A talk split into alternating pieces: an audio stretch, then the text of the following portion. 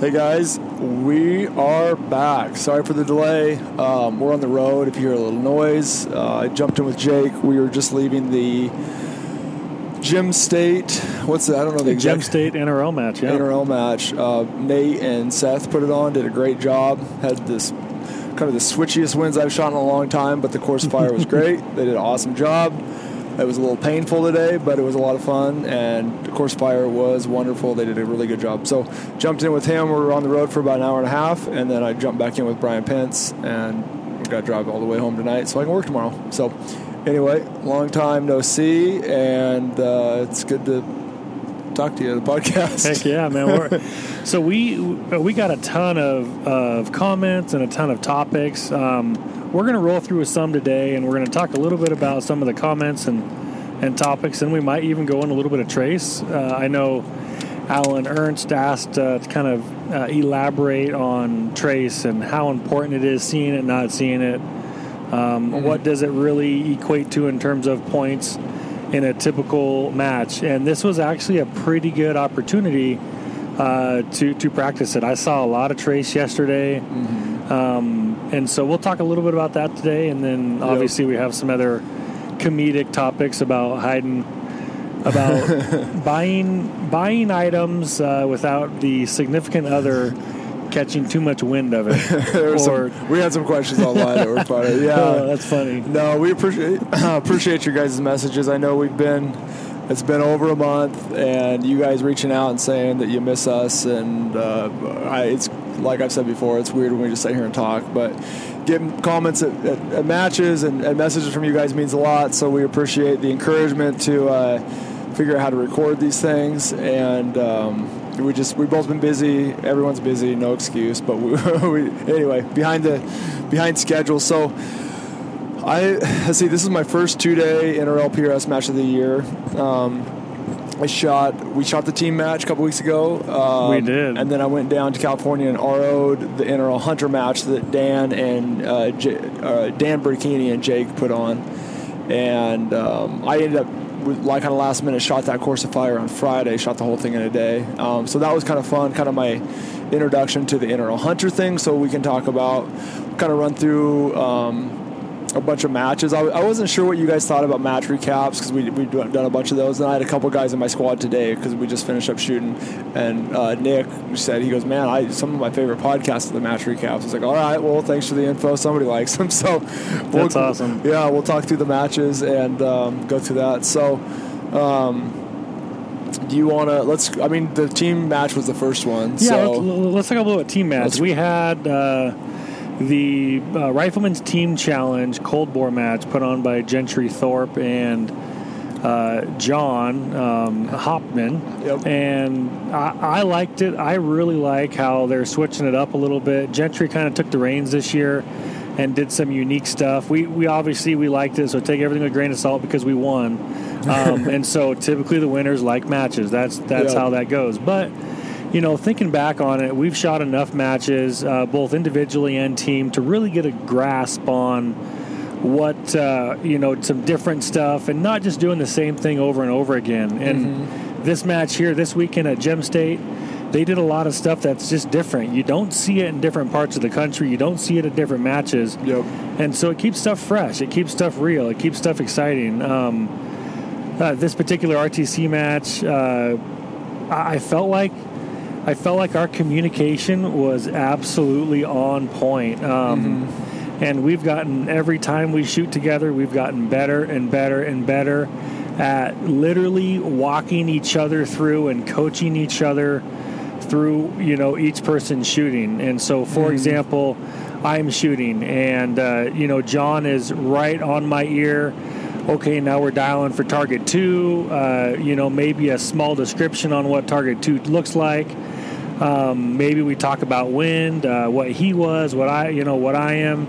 Uh, oh, we very well could be in glass, but all that stuff, all the communication really helps. And the more communication you have, um, you know, just the better you're going to do. Obviously, you don't want to over communicate uh, because it might get into somebody's heads. But you know, for the for the most part, you want to you just want to do your stuff so there's no mental mistakes. You're Yeah. checking all the mental mistake boxes off. Not Yeah. not dialing is a mental mistake. Shooting the wrong target is a mental mistake. Um, not having your bipod height high enough is a mental mistake. Mm-hmm. Those little things that the partner can kind of kind of roll to the other person, it, it really does make a big difference. Yeah, I feel like it takes a few matches to get. Uh, we've done, you know, that was our third, fourth one uh, team match together. It takes a few to kind of get in the rhythm of of what the other person needs to hear. Or obviously, we're still shooting our match calibers, our smaller calibers, so we're still seeing our own stuff. But we both know when there's stages that are harder to spot misses. There's stages when, okay, hey, don't stay stand your gun on this one. Jump straight behind me in the spotter, even if it's going to take you longer to come back to your gun. Yep. Because this first stage target's maybe potentially skylined, and I need you to see trace if I miss trace on That's the right. gun. And so there was times when we jumped back on a spotter, set of binos behind the shooter. Um, and it does take a few matches to get going, but I do. It is a fun, fun. It's such a different feel for me personally because all I've done is just PRS and NRL. I haven't shot, shot uh, competition dynamics. I haven't done any really ELR stuff for a while. I'm just just doing the two day, and obviously you can't coach on the clock. There's none of that, so that you, all those limitations are gone. You're working together. You're handing each other's bags. You're adjusting tripods for the other guy while he's on the gun. Um, coaching, you're just it's it's a really fun, laid back way to shoot. So Mm-hmm. if you guys have a team match around, it, it is fun to go to. You learn a lot different skill. Um, as far as the communication aspect of it, and I That's think we're getting better and better at it. I think the first we de- the first few, I think there's definitely we had a lot to desire. Where it's like, well, why didn't you say something? And I was like, I thought you saw something. Like we just assumed we each doing our own thing. We just kind of we ran and we ran, we shot good, but we still ran it kind of as individuals Mm-hmm. shooting together, not as a team shooting. Um, so I think it's getting it is a lot of fun and it's, Yeah. and it's getting better. I, and we still won those. So we were obviously we each shot really well. Snipers Hide Cup we, last year we shot really well. We we uh, we won by you know multiple shots or maybe a Yeah. full stage or something. Um, but thanks to the pistol on your Yeah. part. I shot pistol pretty well. I dropped a pistol target at this match, and I've never lived it down. So I just got to say it now before Jake brings it up. I was going to bring it up. you Yeah, know. so I'm gonna get it Some of us can shoot pistol, some of us can't. It's okay. I can shoot pistol fast. I just can't shoot it slow and accurate. so okay. so right. we're we're at, we're at a stage, and it's our first pistol stage, and we have. I say, John, you want me to shoot? You want to shoot? He's like, I, I got this, no problem. Okay. Don't you dare miss a target. Slow down. And John is uber accurate if he slows down, but he loves just his personality Hey. is just motor, motor, motor all the you time. gotta go fast. It's just fast, fast, fast. Well, in some pistol competitions, it doesn't matter if you miss because it's it's all based off of hits. Yeah, It's like time plus or whatever it is. So, but this, you get one shot, you hit the target. Yep, one Anyway, point. And so a point is a point. a like point. uh, hitting a thousand yard rifle target is the same as hitting a seven yard pistol target. So relax, and Yeah. obviously, you know, John has a great pistol, so it's super capable. Just pull a good trigger. Yep.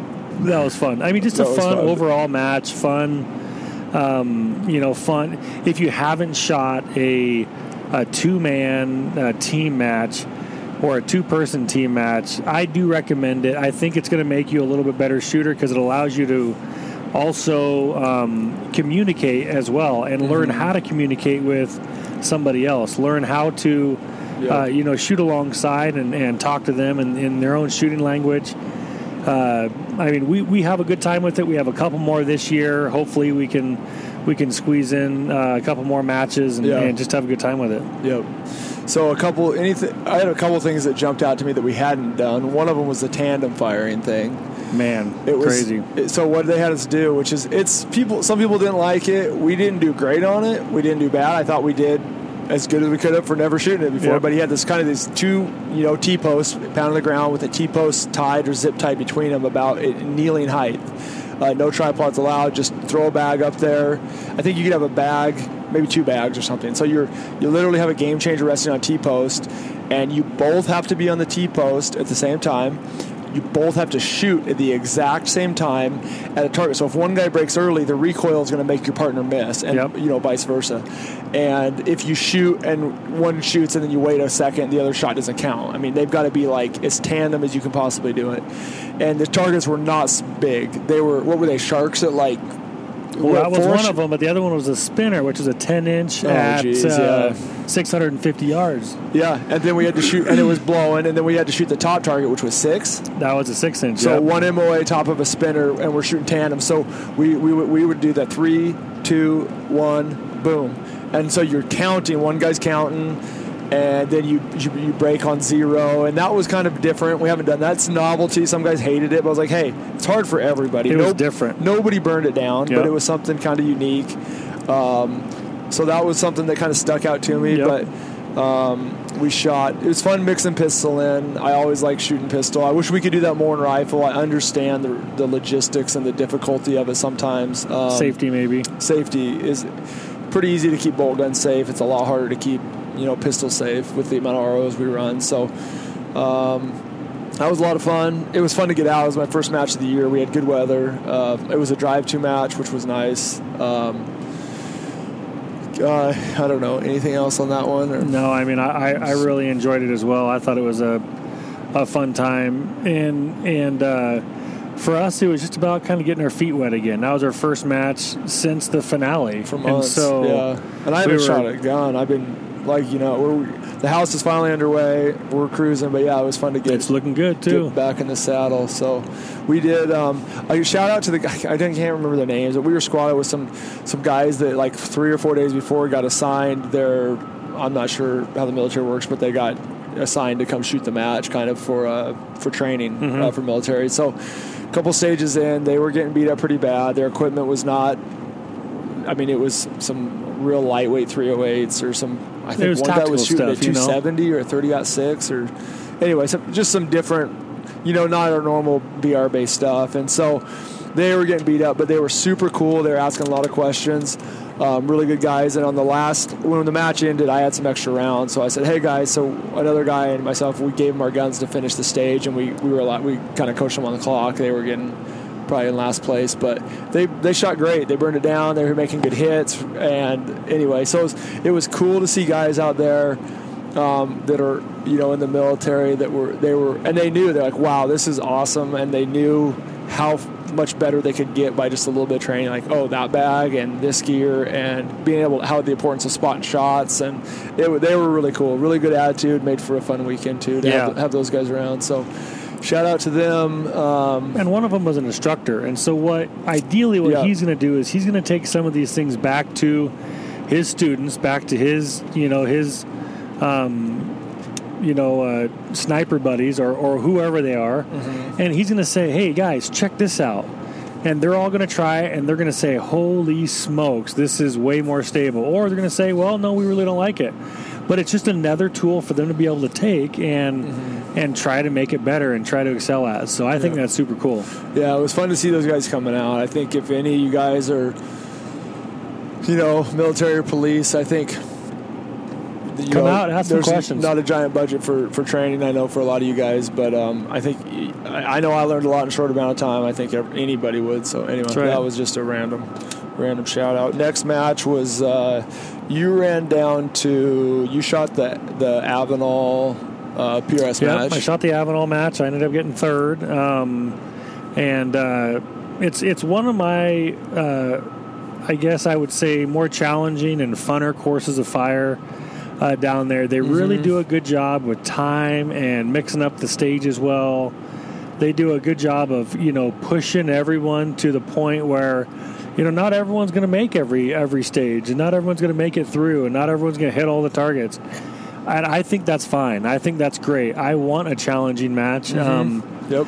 and there's obviously this battle of, well, what do we do for the bottom guys compared to the top guys? And, you know, kind of my constant thought is, well, come out, you know, yes, it's going to be tough, but you're a newer shooter. Or yes, it's going to be tough, but you don't have the experience. And that's just, it is what it is. If you really want to do well and hit a lot of targets, then obviously we have the club one day matches that are typically a little bit more generous, typically a little bit bigger times. Typically, you can help people on the clock or coach on the clock. Yep.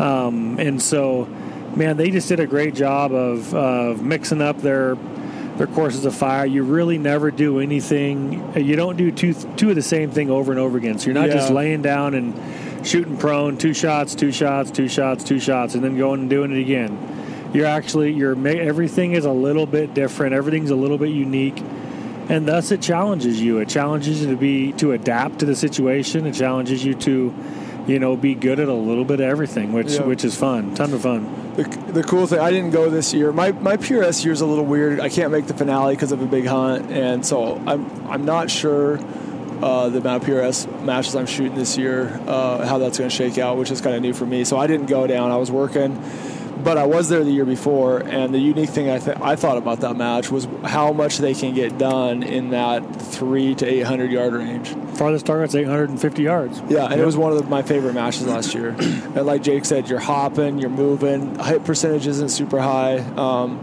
well, same as today. We had a ton of four, five, six, seven hundred yard targets. Yep. Guys were dropping 30 points out of 90 today. great. And So- I thought today was a very well. There was the wind today too, so that like I don't know. I guess there was a wind today. If you figure out the difference between the wind and no wind on the exact same course of fire, everything's going to spread out more. The barricade and targets move. The trees move. Mm-hmm. You know, you, you got to be able to spot your hits and your misses, and then the wind's changing, so you have to be able to, to adapt. If there's no wind.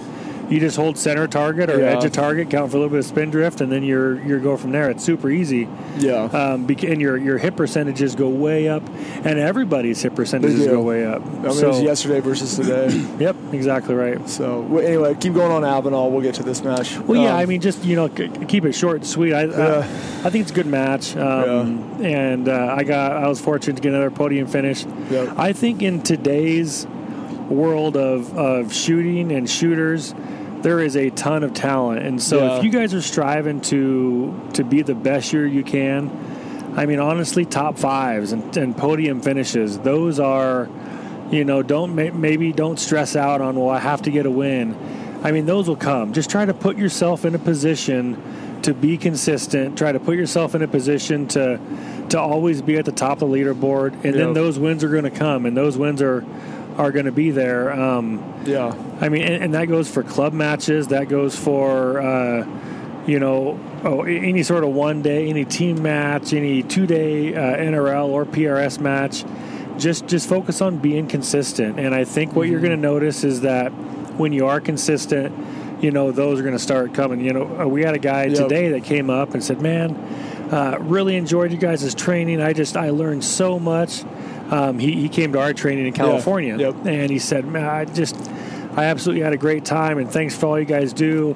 And just just so you guys know, I was able to. My best finish was like fifth place, and after the training, he was you know focusing on just applying what we were teaching, and he got three wins in a row. Well, So it was just super cool to be able to see. Okay, That's awesome. You know, focus on consistency. Focus on that, and your your wins are going to come. Um, Your performances will increase a little bit. Yep. Um, obviously, there's there's a learning curve, and, and everyone takes information a little bit differently. So so rock and roll from there. Yeah, it's crazy. The get into this this match, the level of talent. I, I think part of it is honestly components are harder to get, and I think the guys that are shooting, still shooting a lot, are the guys that are pretty into it. And when I saw, I, I got here today, I was like, everybody on the West Coast is here. Like there was nobody missing. Like every, I don't know how many match winners were here this weekend. Oh, Tons. tons. Like fifteen. Oh, I think I think we calculated, it, and thirty percent of the field were had won a national level match. Thirty percent of this field uh, at the Gem State had won a national level match. Yeah, it was crazy. So coming into this was pretty was pretty fun. Um, you want to jump into this? Just Sure. Jump yes. I mean, it, just a stacked field. It was a. Uh, uh, yesterday was pretty calm. It was yesterday was a really weird day, and we talked about draws and getting lucky. I got very very lucky on my draw. Jane got screwed. I'm not gonna lie. Like Unbelievable. we got a. It was amazing, and so there there is that. But the way the the, the way it was so exaggerated yesterday was it was dead calm to like noon, and then it blew 15 to 20. twenty-five up on the hill. And you, and you guys got to shoot the long range stage, so they're it's up there. just nuts. so I don't know how to fix this. You it. can't fix this. This is a discussion we had last it- night. You it- can't. It's super hard um, to fix it, but I think there's a couple things. I mean, the logistics are tough, and so I- I've run know. a ton of matches, and I think about this stuff constantly. Yep. About running matches that are as fair as possible, whether there's wind, whether there's no wind. And so Mm-hmm. I don't necessarily want wind to dictate uh, how fair my match is. And so when I sit back and I think about okay, how is this stage? Okay, this is this a good stage with zero wind? Well, yes, it is. Is this a good a good fair stage with zero wind? Yes, it is. Is this a good fair stage with some wind? Yes, it is. Okay, now I've accomplished what you know what I've you you know what I'm trying to accomplish. If at any time you think to yourself, or you or you're a match director, um, and you say, "Gosh, with no wind, this is a really easy stage, and with wind." This is a butt kicker stage. That's what I want to try to avoid, just so that it can How do all you- be zero. I just don't know if you can do it. I, I think there's there's obvious examples we know that we've seen that are just. I, I'm thinking specifically for this weekend. I just don't. With the conditions we had, were so weird. Where how calm it was till noon, and then how crazy it got so fast. I don't don't know how you could overcome that because I missed. Uh, I mean a 290 yard target, a big target. I thought I needed four tenths, and I needed almost seven Yeah. and you're like that was cleaned all morning. Yeah, all morning long, everybody cleaned was- that, the and it wind was, was it got so crazy. I don't know how you make. As fair as possible. I don't know how you make it. I thought I thought this weekend was as good as a match I've ever sh- as I shot. And what I really like about what Idaho does, um, a lot of you guys have, sh- have shot the the other match that was a Vail, right? yep. and uh, same same match directors. And what they do is they put a lot of targets out, and they don't put big target markers by them or big flags or anything. It's natural terrain up in these mountains. That's right. And there's just targets, and they're hard to see. So you got to memorize landmarks, and it's a really fun way to shoot. I love it. It- I like. I can I can point to things, but you have to memorize those landmarks. And I every I watched everybody do a really good job with target acquisition, but you got to pay attention, and having to pay attention makes it more interesting. So you don't just see a line of, you know, bright white or big placards where it's really easy. And I, I don't know. I just I kind of like it to change it up. I, I there's both sides of it, pros and cons to it, but I really like it. It made every stage where you're searching for targets and their big big swings or everything was different, and it was really made you focus pretty much on every stage, which kept it pretty interesting on Everyone. on every single stage. There was. Did we ever shoot a stage with one target? Um, No, no, we did not. not one. I don't even. We shot. We shot two sta- The least amount. We shot two stages with two targets. Yep. There were five positions. Each position you had to shoot near far, Mm-hmm. move near far, move near far. So I mean, that just makes an That- awesome, just- awesome stage. I just Yeah, love it. You, you have there's so much to think about where you cannot. This is the same analogy of of you know doing something super easy and then doing something with a little more challenge. Well, you could take anyone off the street and you know have them. I, I don't know. are we like- your putting analogy again? well, no, I mean, like a bowling ball. I was thinking like a bowling ball. Hey, you guys need to throw the ball down there, and either side of the gutter is okay, or in the middle is okay. Yeah. And so, as long as you throw the ball down there, you get a point. Or now you have to keep it in between the gutters. Yeah, yeah. And so it's it's a it's a difference in in I won't say talent, but I will say that it's a little bit more difficult to earn that point. And as long as every shot you are are, are able to say I earned that point, then that's that then that's worth something. But if it's some gimmies, I think that we don't have a lot of those out here. You know, you know everything that we do is Especially pretty not much today. you know it's it's pretty much you're working for what you're getting and and then when you actually get it everyone feels good about it. Like there was a couple new shooters today that shot the long range stage.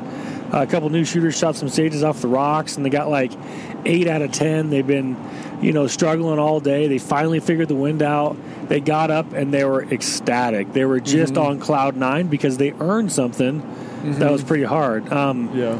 I, I like that. Obviously, I I've we've talked about that before. I like the challenging matches. I think it it it separates you know a lot of talent. I think it really challenges people. I personally like to be challenged, and so that's but, you know that's just my own personal preference. Some people you know some people don't like that and they don't necessarily like being challenged but if you if you ask them hey do you want to shoot a match where you're challenged or do you, or do you want to shoot a match where it's given to you?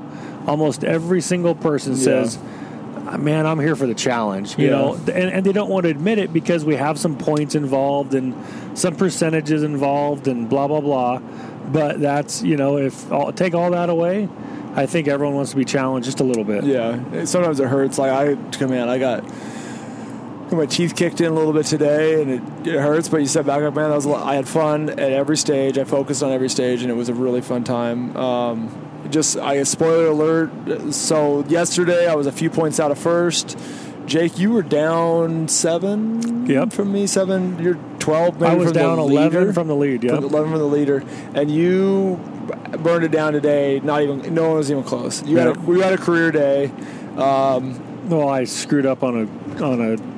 I had two no, pretty. I had no, one you had a stage, where the wind finally caught you. Is what happened on the tiebreaker stage. Well, I just shot poor too. I just, I I didn't catch what I needed to catch, and I didn't I didn't uh, follow my bullets exactly where I needed to be. You know, Yeah. um, It, it was a we had this we had this kind of a 10:30 to 11:30 even 12 every once in a while wind usually 10:30 to 11:30 almost all day and it was 12 to 16 ish and it was it was a tough one so you I, I dropped uh, spoiler alert I, dro- I I finished seventh Jake tied for first Morgan King got the tiebreaker for the win him and uh, Jake and Morgan tied um, um, and it was it was sporty. I, I dropped. I had some stages. That I long range stage. I watched a guy lay down and clean it, just rock and roll. I went shot first target right side, then left side, then right side, and then left side, then It left side, and then right side. And I just could. I was just shoot, make correction, other way, other way, other way. And I just there was a couple stages. I had two fours today that just ate me up. And but everybody did. So I'm Yeah. not. I did. There was no. It just was a tough day, and so I had I had a ton of fun. Um, it was it was fun to be back. But you had you came up all grinning and woo, what's up, boys? And you're talking trash. was Jake like, shot good." Jake burned it down. so I knew we were in trouble when when you said you were down five all day, and I had just dropped five on the stage before. I was like, uh oh. Uh-oh. So- well, and and I was down five at that point, and then that next stage, or maybe two stages after that, was a, a fairly rough stage for me. That um, it was three targets off three rocks. I had a really good game plan going in, and we were holding.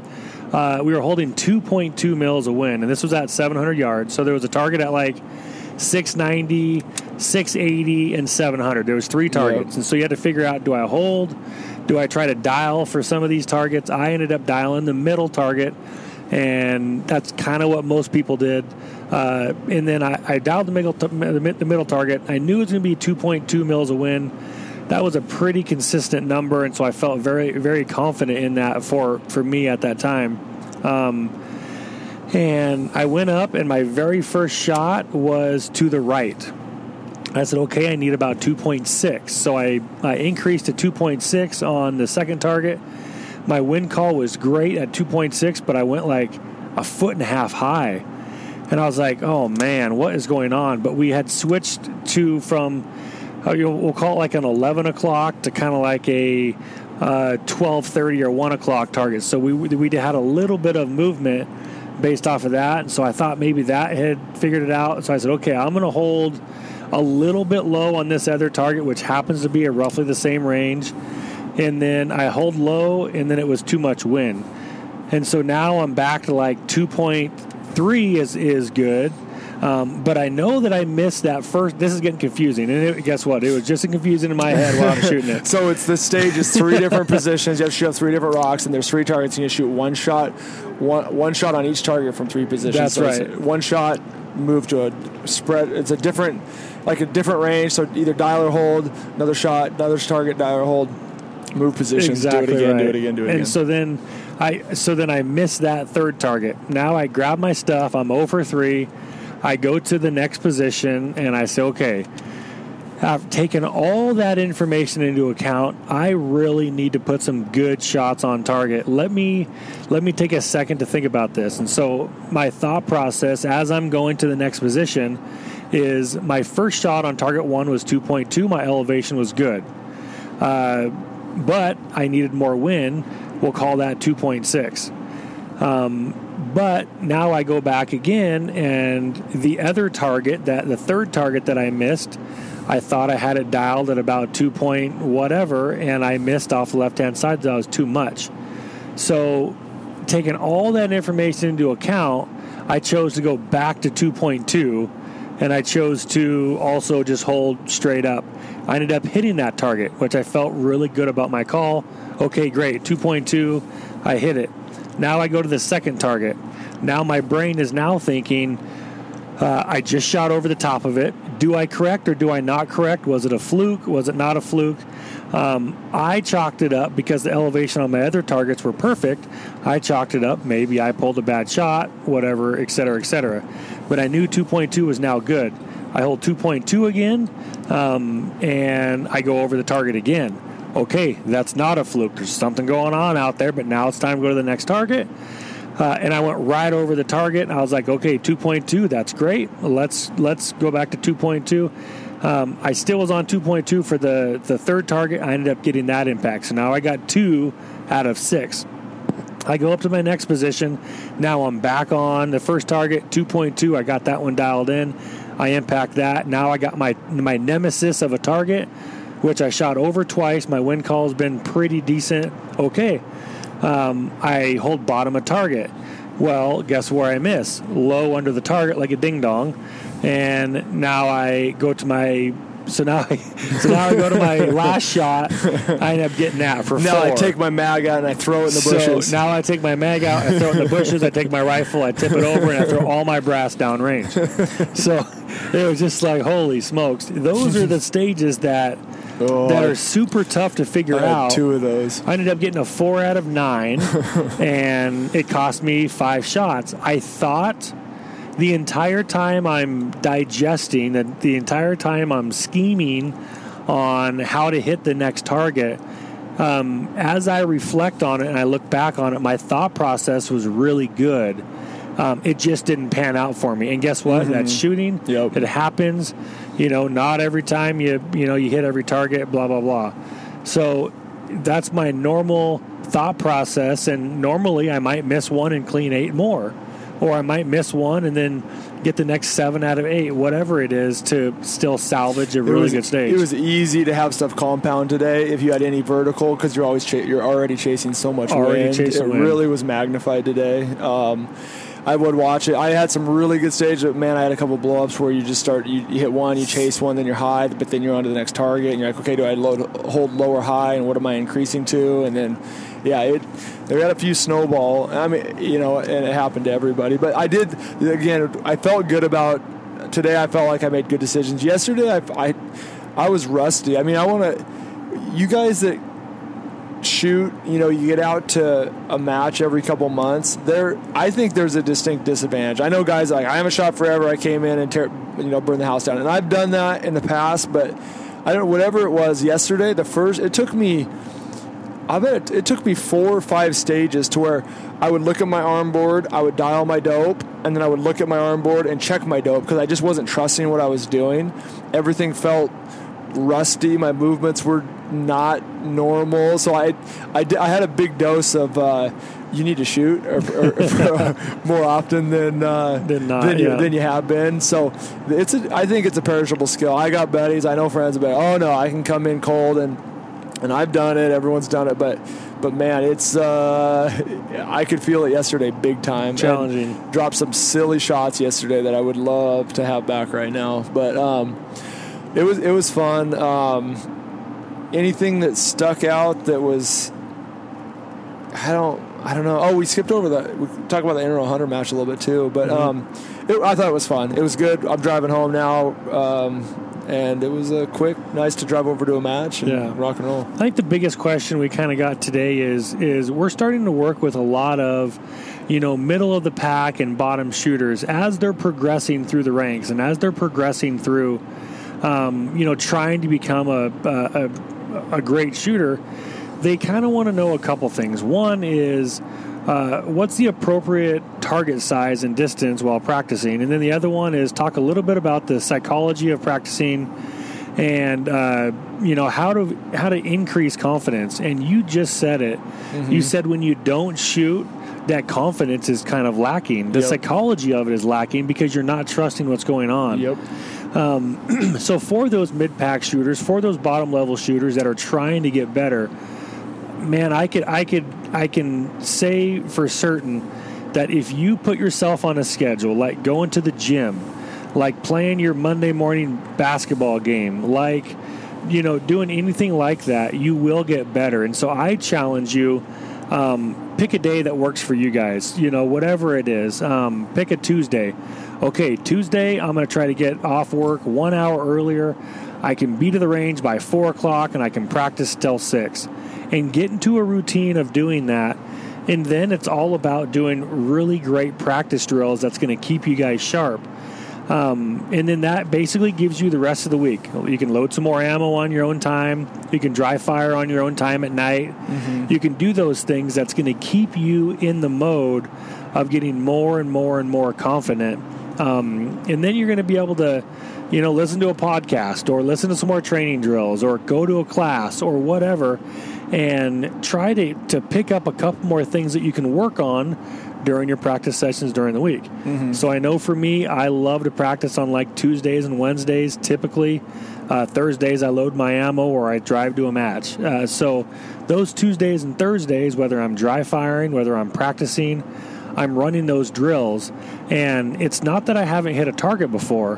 What it's really doing is it's just pounding some confidence into myself of, mm-hmm. okay, we're here, we're doing this, we're rocking and rolling, um, we're hitting this little target.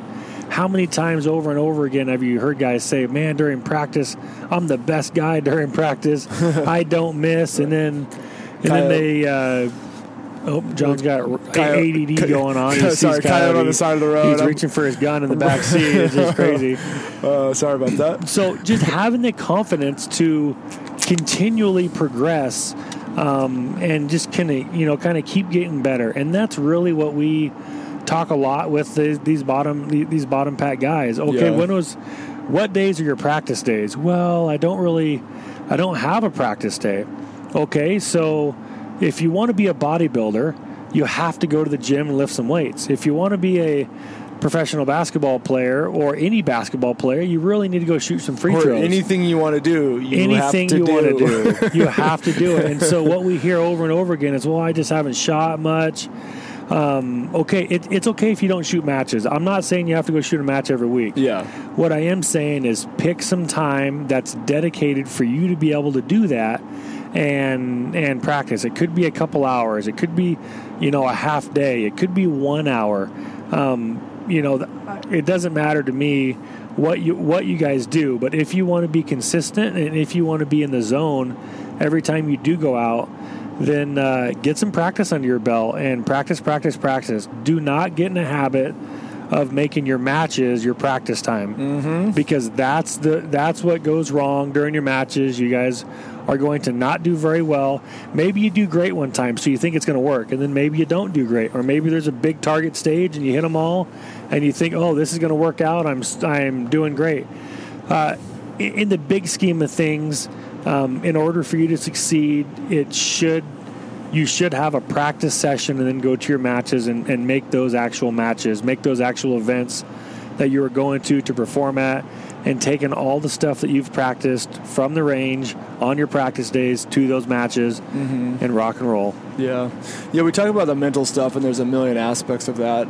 Um, I think you got to get you got to get to know yourself of what you need to uh, to have the confidence. I know some guys like to get angry. They're like, "Oh man, I don't like that guy. I'm going to beat him." Some guys need friggin' Matt made a million bets this year, this week, side bets. He's like, oh, okay, get all this in, pressure built up on him. He didn't even shoot well either, and he still won them all. he didn't shoot great. Jeez, he still won them all. So lucky. I can't talk a lot because he beat me by a couple points, so I, I shot terrible. But um, the uh, other for me, I need to I need to trust my gear a lot, and I do, but I the trust builds when I go out and I practice. I've got a four inch target at like 360 and when I'm just running barricade drills and doing all my stuff, and I'm hitting my four inch target, pulling really good shots.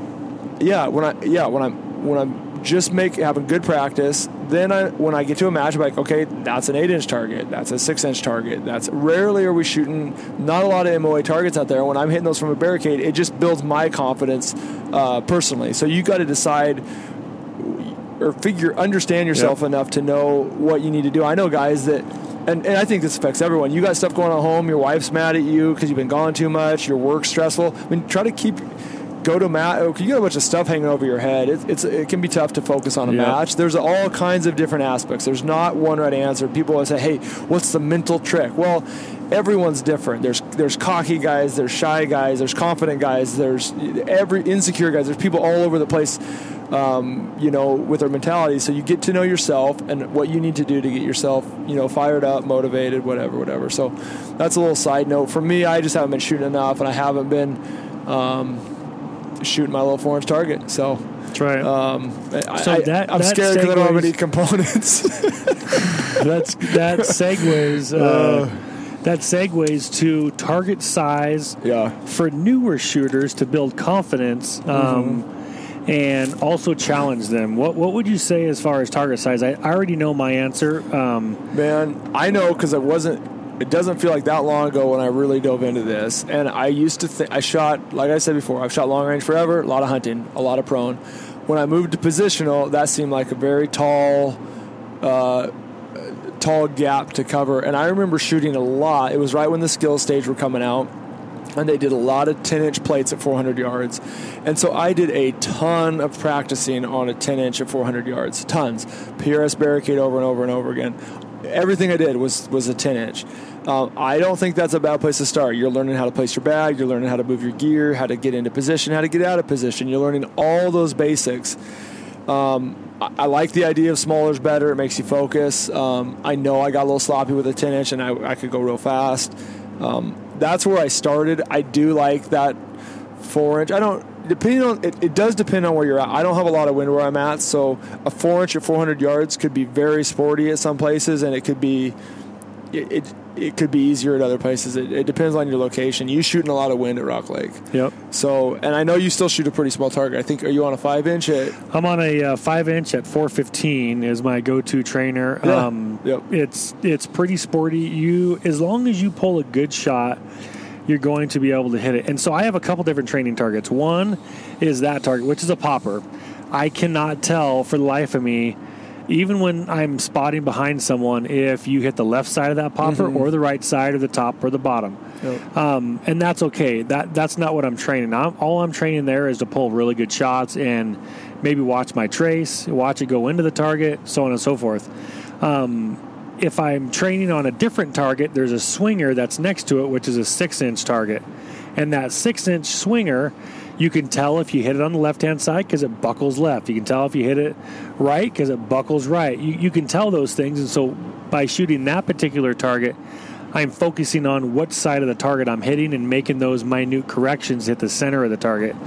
That's going to be, you know, my my go-to size is to have those. I shoot 90 now. I shoot probably 95% of all my training targets uh, are at that distance. It's that target. It's a six-inch hanger at 415, and right next to it is a five-inch round uh, T-post popper at still 415. Those are my two go-to targets. And when I have students and, and clients and customers that are out there training, uh, I, I typically put them on that six inch, and they really quickly see the need uh, to focus and slow down. And that's probably what's helped me slow down long term. Yeah. Um, some shooters that I know, they go, go, go, go, go because they're shooting a big 66% IPSC target at 400 yards and they can get away with, with, with murder on a rifle. Yeah. And they don't have to, they don't really don't have to focus on their shooting. They don't have to focus on, on pulling a good shot because they're hitting a target and they're doing it very, very quickly. I'm completely opposite. I'm, I'm slow, I'm methodical. And so just some guys today said, man, you're just so slow, but then you always have five seconds left, and that's that's obviously I have have practiced that. It's it's something that I really try to focus on is going slow and keeping calm. Um, So building confidence for for new or bottom level shooters, I would say pick a couple different targets, um, pick a couple different sizes that you are really wanting to hammer in. Pick a two MOA, two MOA square, something like that, and then pick like a MOA and a quarter or MOA and a half, something along those lines that's going to challenge you a little more. Uh, just bang, bang, bang that you know two MOA target uh, or two and a half MOA until you are able to just feel like you know exactly where it's going every time. Um, and then throw some shots, which, which that is a typical match size, and then throw some more targets at, you know that or some more rounds at that one and a half, and really focus on pulling great, great shots. Every single shot you guys pull should be perfect, and there's Mm-hmm. no excuse to pull a sloppy shot. Um, you know, I guess those are the three reasons why you miss: too much wind, not enough wind, or you know, a, a sloppy shot, or something like that. Those really should be the only three reasons. I want you guys to eliminate that last reason, so that all you have to wor- worry about all weekend is just the wind. Make sure your wind's dialed in left and right. And there's been weekends where I haven't pulled any bad shots, and all I'm doing is just looking at the wind Yeah. okay, what if, you know, this target looks like I got a little bit too much wind. Let's back some off. Okay, I didn't hold enough. Let's add a little bit. And then all of a sudden, you're going to start to just, you know, pound some more targets. Yep. Yep. Um, yeah. So it was. Uh, let's uh, hit NRL Hunter. That's kind of a new thing. Okay. You there's only been a few matches in. You and Dan uh, went down and set that match up. Um, it was amazing spot. It was beautiful. It was cool. Super super cool venue. Um, what do you what do you guys what was your thought process going into setting up the course fire as it being new to you guys also i mean Mm-hmm. you you haven't you or Dan hadn't shot in a hunter match yet No, we hadn't shot an NRL hunter match, and so what Dan and I did is we got together. We decided, hey, we're going to make this our own. We're going to make it uh, as fair as we possibly can. We heard some grumblings of some other NRL hunter matches that the targets were like impossible to find, or in the middle or behind a bush, whatever the situation was. Um, this is still a shooting competition, so I didn't want to make it a target finding competition. I wanted to make it. This is still a, a match. It's still a shooting match. I still want to know who the best shooter is. Um, you know, overall.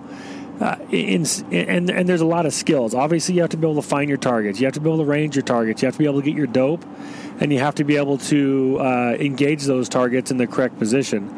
There's a lot of skills, and so with the NRL hunter matches, they're all blind. You go into it, you look for your targets. The RO is going to tell you, okay, there's four pigs out there. You got to mm-hmm. find all four pigs and engage them from near to far. Your time starts now, and so you're like, oh, okay, yeah, I got to go. Yeah. you know, and Yard so it's, it's just like a yard sale all of a sudden. Well, I love it, and I think it's great because you're able to really test your gear. You're able to test your mental game. Can you can you stay with it long enough to find all the targets? Can you stay with it long enough to range all the targets accurately, and then make sure your dope is great, make sure your data is good, your wind call's good, and then from there, uh, pick a position that is advantageous. We didn't really put a bunch of requirements on positions. If you saw it, you could use it for shooting. So we had a water trough. You could use the water trough. We had a uh, you know a big downhill steep. You know you're laying you know leaning downhill. You could use a tripod. You could use a long bipod. We don't we don't necessarily put a bunch of stipulations on it. Now in order to be unique, we did say you had to shoot around a tree. Um, well, that's fine. Left of the tree and right of the tree. You Yep. could you could figure out whatever you wanted to do. Um, but we you know we wanted to try to give people options on shooting from the prone or shooting from the tree, um, shooting through the tree. All those were great options uh, uh, for for these, and setting up the course of fire was pretty tough because it was it was quite a bit of, of level change based off of where the targets were at. So there was some valleys in there, and we had to pick. Uh, you know, we had to pick and we had to trim with the saw. We had to do some stuff like that uh, to make it. But our big thing, we want to make it fair. We want to make it uh, challenging for everyone. Obviously, we we're not interested in making it a, a big old meatball match where you where everyone hits every target. We want it to be challenging, but you know, some of these coyotes, when you're you know you're out there, that's a pretty big coyote. You shoot a bear target, that's a big bear too. You shoot a deer, that's a big deer. So we, we wanted to make them realistic, you know, sizes. We had some. Uh, I brought down a bunch of big steel. Yeah. Obviously, we had um, our JC hook hangers. We had uh, all of our slotted hook targets. We had deers and bear and wolf and Yeah. and turkey pigs, and turkey. dogs yeah Yeah, we had all sorts of stuff, and so we wanted to keep it kind of animal based, but we also threw in some some rounds and some diamonds and blah Yeah. blah blah. So, but you you Okay. actually I pressured you enough to say, man, John, I really need a couple ROs of your caliber. Uh, can you come down? And you decided that you would make the trip down and, and help a buddy out. So, for one, I appreciate it. For two, uh, the ROs in the NRL Hunter Series get to shoot the course of fire on Friday.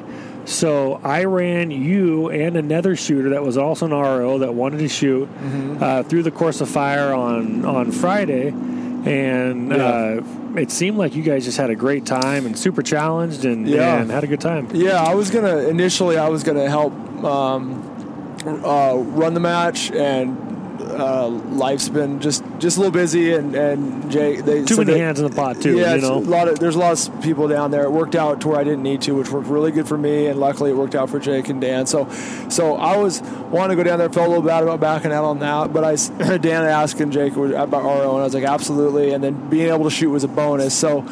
Uh, a couple things on that I want to talk about, and I'll probably do more about this later. Um, oh, I finally got, not finally, but I got a carbon it's sick too. benchmark six five barrel, and uh, was super excited about it. I'd kind of just I was like, man, my hunting guns are just going to be steels from out here on out. I'll just do light contour steels, but I always like the carbon diameter for muzzle brakes and and just the look. They do look cool.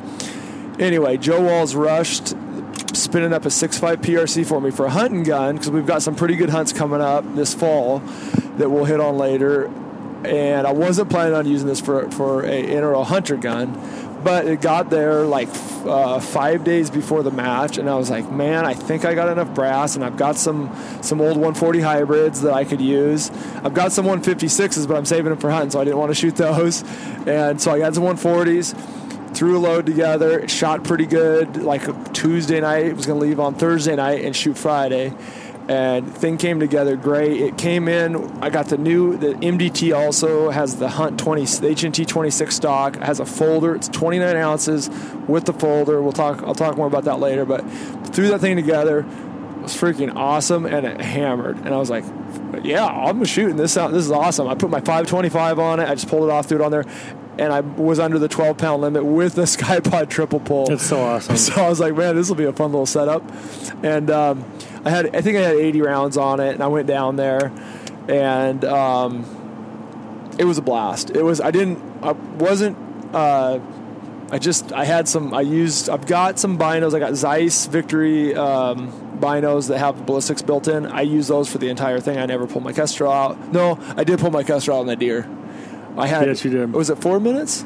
Oh, we had four minutes. Yeah. four minute stages. So there was a deer at, God, I remember 1200, 1150. I can't remember. Eleven thirty, maybe something. 11 anyway, Yeah. 11, 1200 yards, 1150, 1130. Um, and I ranged that sucker, and the wind was ripping on Friday when I shot it. So I stood up, I turned my Kestrel on, I took a reading for a while because it was it was three positions um, at this deer. I think it was. Uh, I can't remember how many two shots. I can't remember what the stage was, but three different. I had some time to take a Kestrel, so I did pull my Kestrel one time and stood there for a while trying to make an educated guess at 1200 with the wind.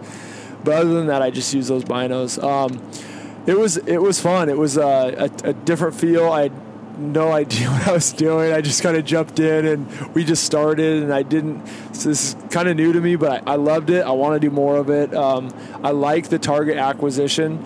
Um, I, I like the idea of them of targets being, you know, find them on the clock and ranging and adding those elements into shooting. I, I thought it was a ton of fun. Um, I got, I had some, man, I was on an absolute tear. I, I was like, I thought I was gonna. I mean, winds. What were they? 18 to 22. They just- were. It was windy. It was blowing pretty hard, and I just thing was hammering, and then I started uh, had some was missing on elevation. I, I mean, my gun sped up. I sped up like 55 feet a second, brand which, new. which I was expecting, but no big deal. I had a blast. Um, dropped a few too many points. I ended up I ended up fourth overall in the match. Um, couple You- points out of third, good, and Matt Alwine took the win home. Rusty in third, and I think Vallejo was in third, or uh, Rusty Rusty, in in second, second, and Vallejo I think. Vallejo was in third, a couple shots ahead of me there. But um, it was fun. It was also really fun to RO. Um, being able to see everybody, and um, I like the idea of shooting on Friday and, and ROing.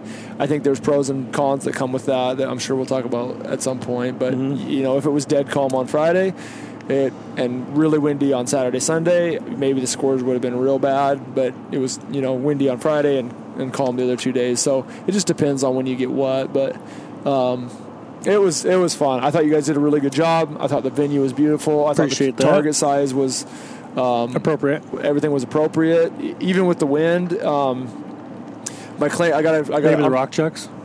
Those are tough in the wind. Yeah, those beat me up a little bit. um, well, man, uh, I had some I had some stage I felt really good about, and then I had some that I just scratched my head. But So um, what what could you have? What would you coach us on to do better? obvious basic stuff. Get your gear ready. Get past your speed up. Get all your stuff dialed. No, no, no. What can you coach the match directors on to be Oh. better? I, I, I love the idea. Um, depending on where the stage was and making them totally blind was a little bit difficult. That, that's an aspect I want to talk about. Is is the blind aspect? Is guys would come up, your stage behind the stage, you walk up and shoot. You don't know the, anything about the stage. You walk up there, like as an RO, I said, okay. Um, I was on a, I was on a stage. I made guys run about 60 yards on day two, and That I- we parked our trucks in front of it so they couldn't see anything. I was like, I'm going to make my stage blind. So, and it wasn't a hard stage. Guys burned it down. It was just no wind at all. I don't know if anyone left the plate all day. So it was a, mine ended up being pretty easy. But I said, hey, when I say go, you're going to run up or whatever. You're going to run up there. There's four logs on the ground. You have to shoot over the log at one target. It is a tombstone shaped target. And they're like, and they ask, they could ask a couple questions. They could ask yes or no questions. Do I have to touch the logs? No. So I could, I could use a tripod and shoot over them. Yes. Okay. I'm ready. Go. So they run up 60 yards, whatever. Target was very obvious to see. Usually everybody saw it naked eye. Range it, it was 560, 600 yards. I can't remember. Um, and then you just shot over these four logs. So pretty straightforward. So that's an example. So the cool thing about that, they get done with that and they walk away. So there's no no super squadding as people like to call it or talking with your buddies or planning a stage um, i think i do think that's an important part of this sport i don't think we should have matches everywhere because i think it takes a unique venue to keep things blind i think there were some stages you could see pretty good and i think I think um, ideally you would have everything be blind, especially where the targets are at. So when you, if someone's just standing there talking to their buddy and they look over their shoulder and they see dust blowing up from some guy missing a target, now you know where that target is. Um, it's really hard to get a venue where you can do that 100%. Agree. That's not a critique. It's just it's is what Just, it is. uh, that's it's the blind aspect of that makes that. If you take that away, I don't think that the NRL hunter is nearly as fun. So having a blind is important. Venue is huge on that. Um, Love it. I think that would be one thing, but um, I I thought you guys did a good job. I think uh, you did, like you said, this is a shooting sport. I think you and I could debate that a little bit. If we're going to go hunter, observation ranging is a super important aspect of hunting. Sure is. Um, and so I wouldn't be, I don't want to hide targets to where guys aren't going to find them, but I also don't want every target to be able to be seen with the naked eye. And they weren't. There were some, like, we were on a stage where the light shifted and like 10 guys in a row didn't find a target at 300 yards. And the day before, it was my worst stage of the match. And I couldn't see this. It was a bear and a pig. And when, when Jake read the course of fire to me, okay, there was a there was a bear target and a pig target. And I did it on purpose. yeah, I'm assuming the pig is one size and the bear is bigger because I know what Jake's bear is. I forgot that he made this little 12 inch bear. well, the friggin' bear was at 300 yards right below me, and I found the pig instantly. And so I'm scanning everywhere past the pig, thinking that the pig is the close target and the bear is obviously further because Jake's not going to put a giant bear closer than a pig target. And that was just me getting in my head and knowing some of Jake's targets. Gosh, that And- happened a lot though. it happened a lot. Um, and so some things like that, that was kind of fun. Um, but the light shifted and made a few targets in- invisible. Um, You know, unless you it's not really. As soon as I pointed them out, everybody kind of slapped their forehead. But that was really fun. It's it's, it's fun to shoot different guns. I mean, a little heavier guns, uh, caliber wise, a little lighter uh, poundage wise. I mean, packing that little gun around was was pleasant. Um, I can't wait to take it on some big hunts. No, I'm excited for you. It's it's shoots amazing. It shot really good with 156s. It was hard not to bring my 156s, but as you guys know, those are about impossible to get, and I'm saving them for some hunting stuff. So. Um, I think I think it's a, I think it's good. I think unfortunately the component shortage is making attendance difficult. I think Yep. it's going to blow up. We stayed with the guy Joe, super cool guy. He's, they've got a.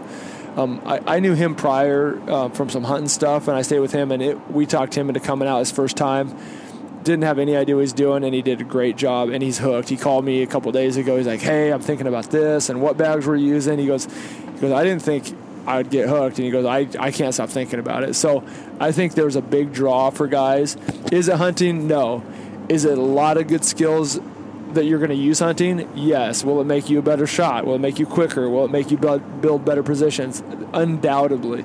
So I think it's a no-brainer. Um, scrounge up, scrounge up some bullets and come out. So I'm looking forward to it. So uh, long-winded NRL. No, that's hunter, great. So Well, let's let's switch. We had another question about mem- mental preparation before a match, and this is something that I actually take pretty seriously, and I always think about or try to think about, no matter what match I'm shooting.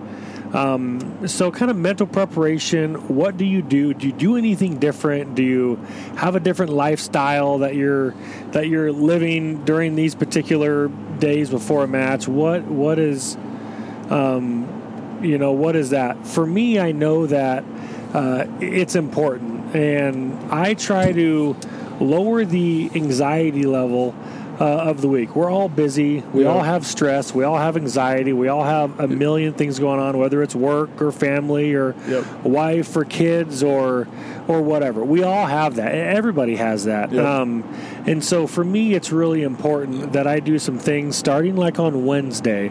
Uh, i want to kind of cleanse my body and what i want to do is i want to i want to eat some and intake some some foods into my body that are going to allow me to be a little bit more calm um, what that's going to do is you know obviously with anxiety you have you have which you fear. can do in Washington legally now. well not that you're not smoking weed you Oh, dong. oh, sorry. Okay, go I ahead. thought that was Oregon anyway.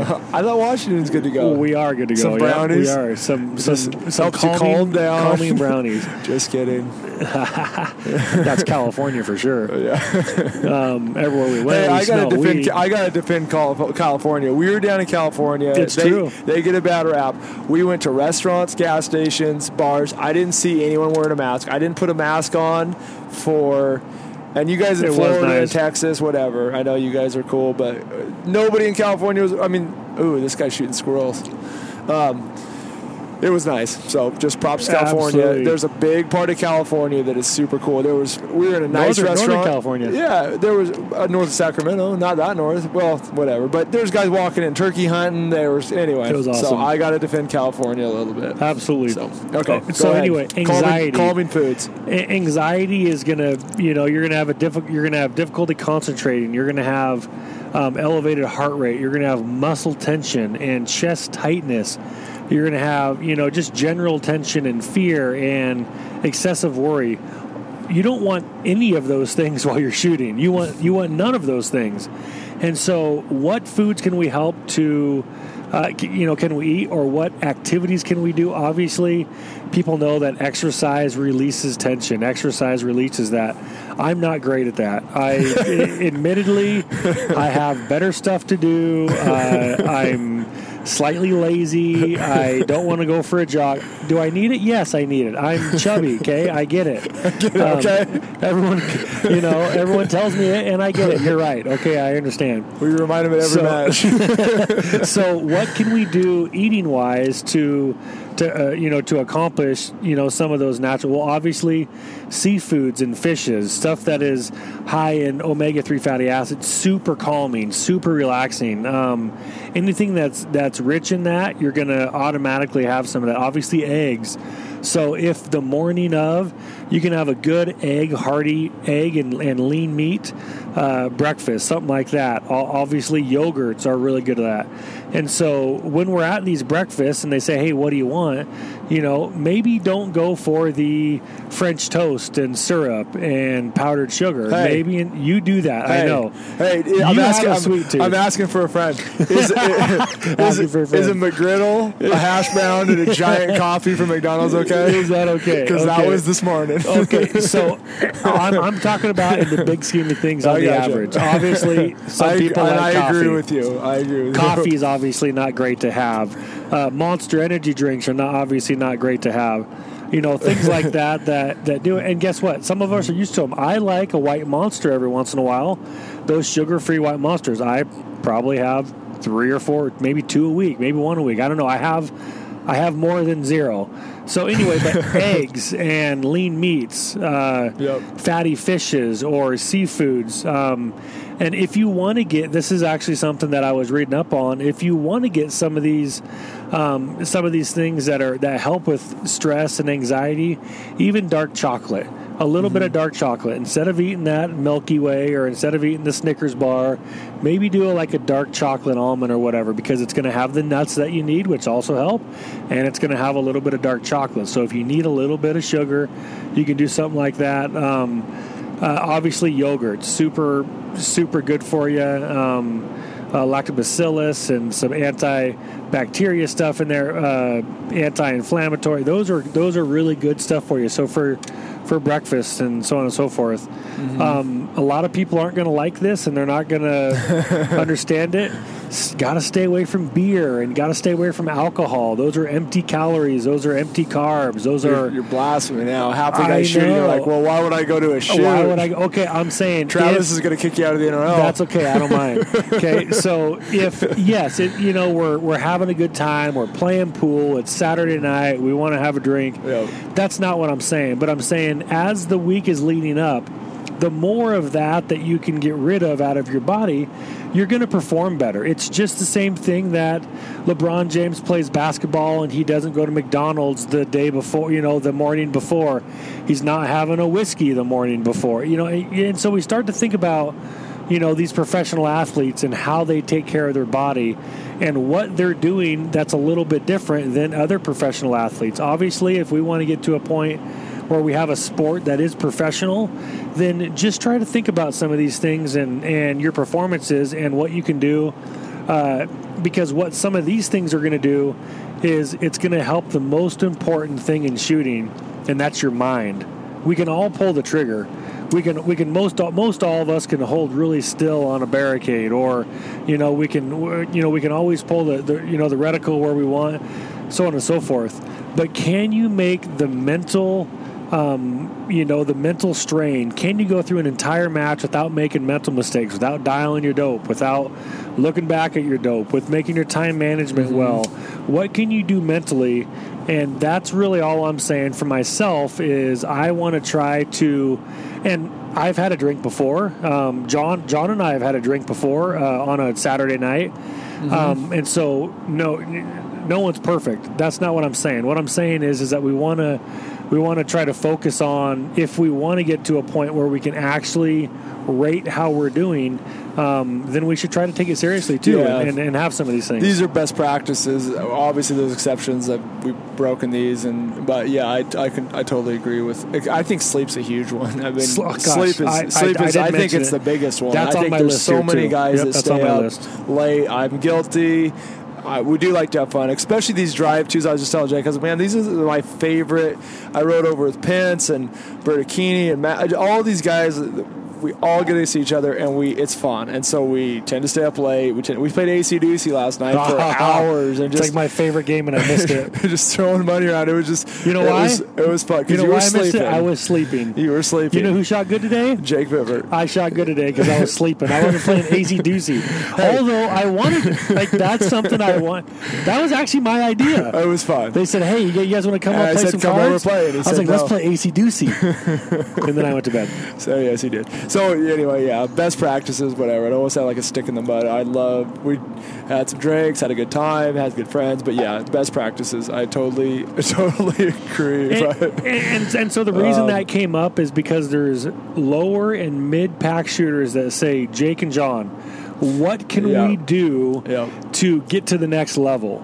And so then it's like, okay, great. You guys are wanting to get to the next level. You guys are wanting to win a match. There's, I mean, there's there's one percent of the population, one percent of shooters are going to have the chance to win a match at you know a mm-hmm. national level event, and so they want to be part of that one mm-hmm. So what do we need to do to be part of that one percent? Well, here's some of the things. If you don't ever want to be a part of the one percent, great. And there's there's another eighty percent of people that don't care. Yeah. That, you know, they want to go, they want to hang out, they want to get away from home, they want to relax a little bit, they want to do something they enjoy with like-minded people. Yep. That's great. And we we also want to do all those things. We also want to hang out with like-minded people. We also want to go enjoy. We also want to go relax and, and get out of the house for a little bit.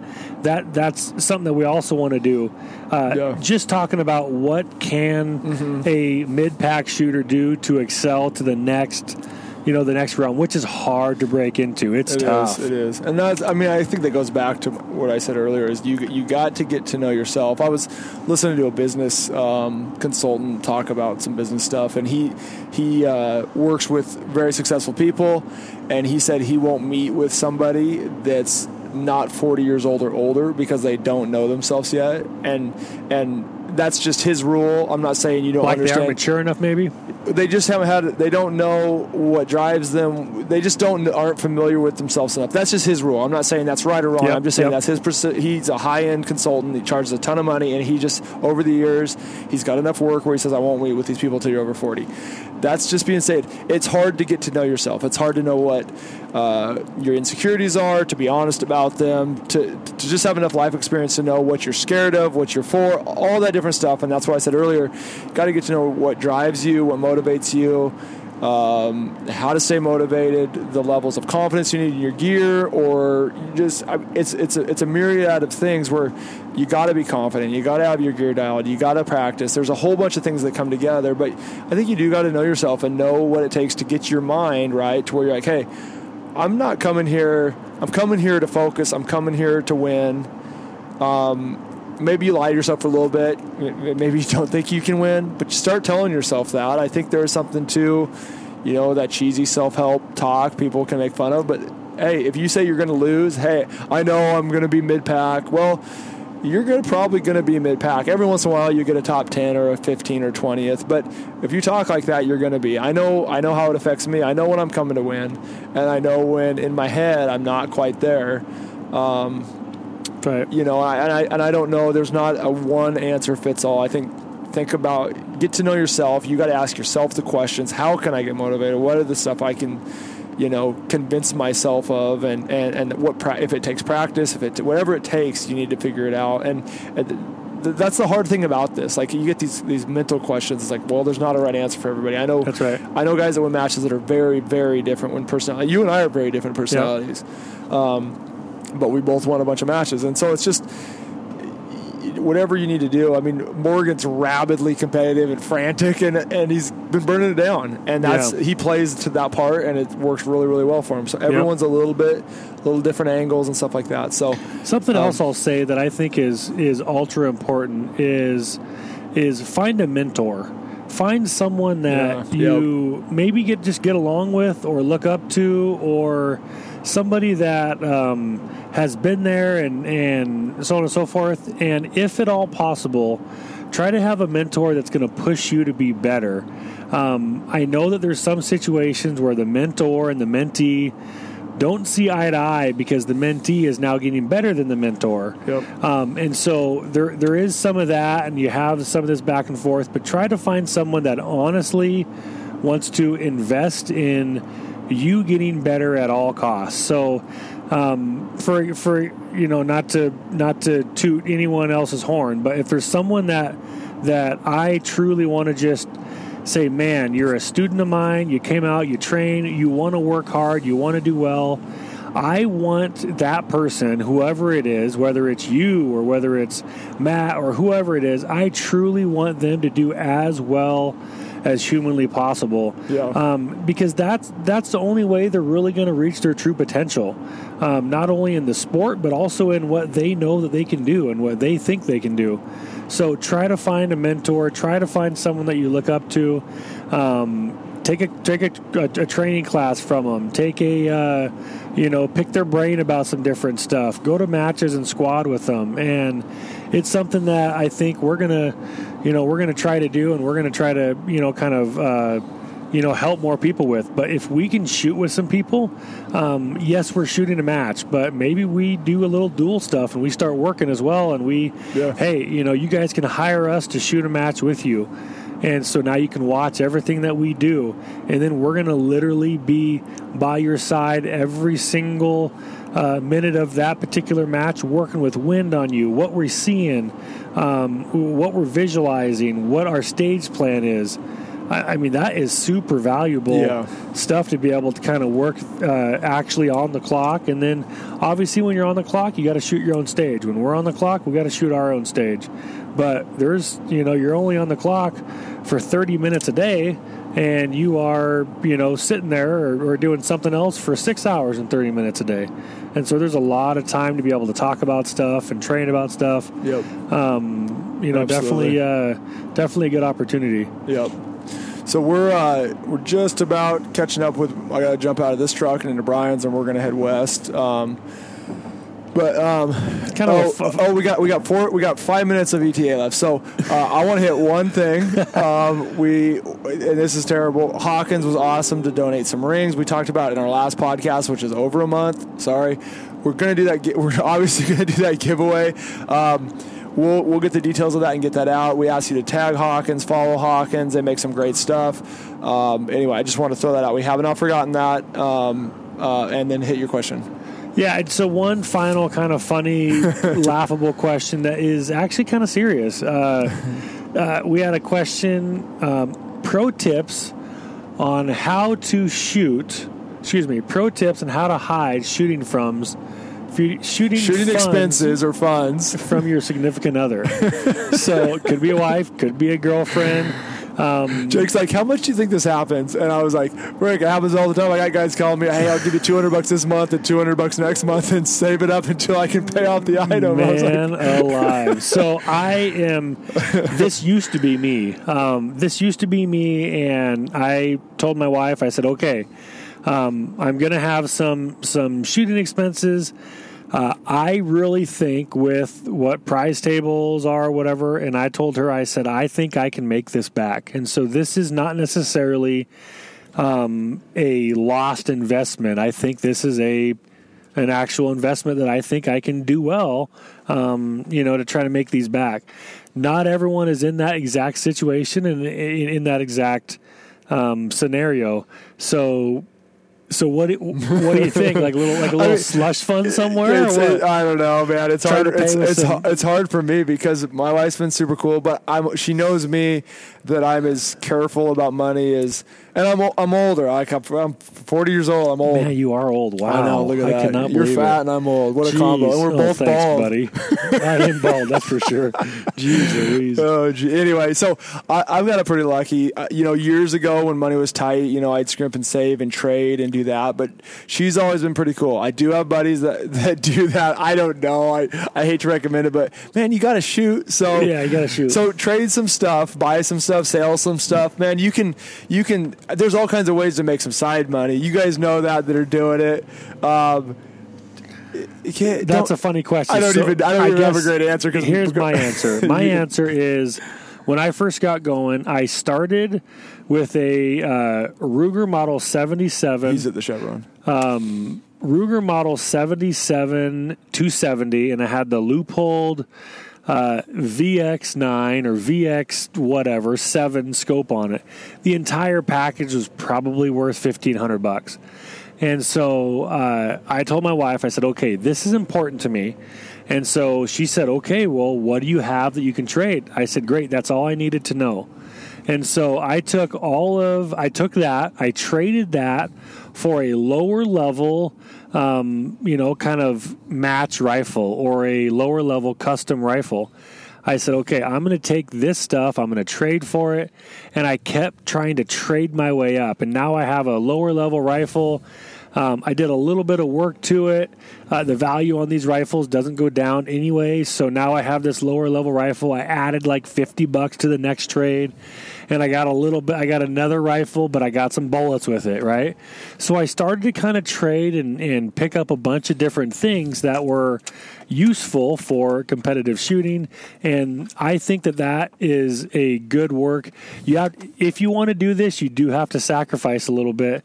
And It's so not a cheap sport. I don't want to pretend like it's not. It's like, not. You gotta can, sacrifice You something. can get into a gun. You guys don't need to upgrade a scope from a, a, a Gen two to a Tangent. Like, get a decent scope, get some equipment. But the, it's travel and matches are expensive. So I don't want to pretend it's not.